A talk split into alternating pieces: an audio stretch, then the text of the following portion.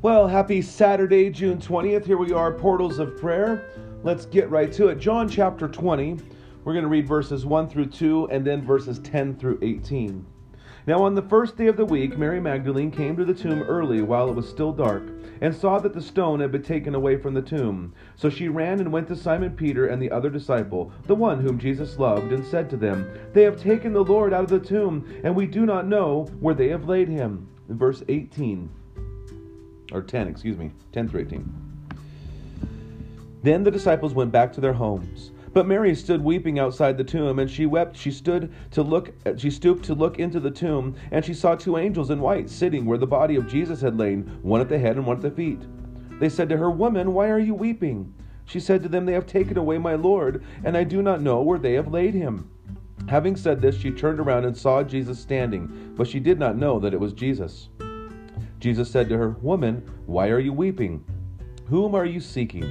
Supposing him to be the gardener, she said to him, Sir, if you have carried him away, tell me where you have laid him, and I will take him away. Jesus said to her, Mary. She turned and said to him in Aramaic, Rabboni, which means teacher. Jesus said to her, Do not cling to me, for I have not yet ascended to the Father, but go to my brothers and say to them, I am ascending to my Father and your and your Father, to my God and your God. Mary Magdalene went and announced to the disciples, I have seen the Lord, and that he had said all the things that he said to her. Psalm 23 The Lord is my shepherd, I shall not want. He makes me lie down in green pastures. He leads me beside still waters. He restores my soul. He leads me in paths of righteousness for his name's sake. Even though I walk through the valley of the shadow of death, I will fear no evil, for you are with me. Your rod and your staff, they comfort me. You prepare a table before me in the presence of my enemies. You anoint my head with oil, my cup overflows. Surely goodness and mercy shall follow me all the days of my life, and I shall dwell in the house of the Lord forever.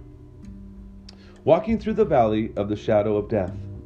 Facial tissues aren't often provided for you at a barbershop, hardware store, or post office, but they are at a funeral home, because that's a place where people cry. On Easter morning, the angels who spoke to Mary Magdalene didn't offer her a tissue, but they did ask why she was weeping. Jesus had the same inquiry, but he also asked her an additional question Whom are you seeking? He didn't ask what she was seeking, because that would have focused her thoughts and on an object that wasn't there, namely his dead body.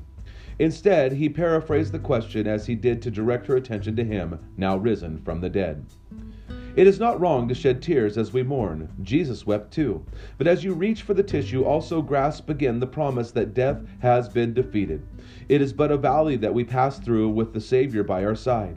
Because of him, we will rise to eternal life with never a tear to wipe away.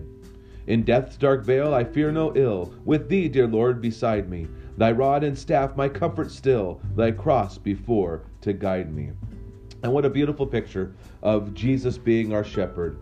Um, that he shepherds us, he cares for us, he leads us to places that, that have good uh, soil or good grass for us to eat, good food for us, fresh water, the, the living water that he gives us in his spirit.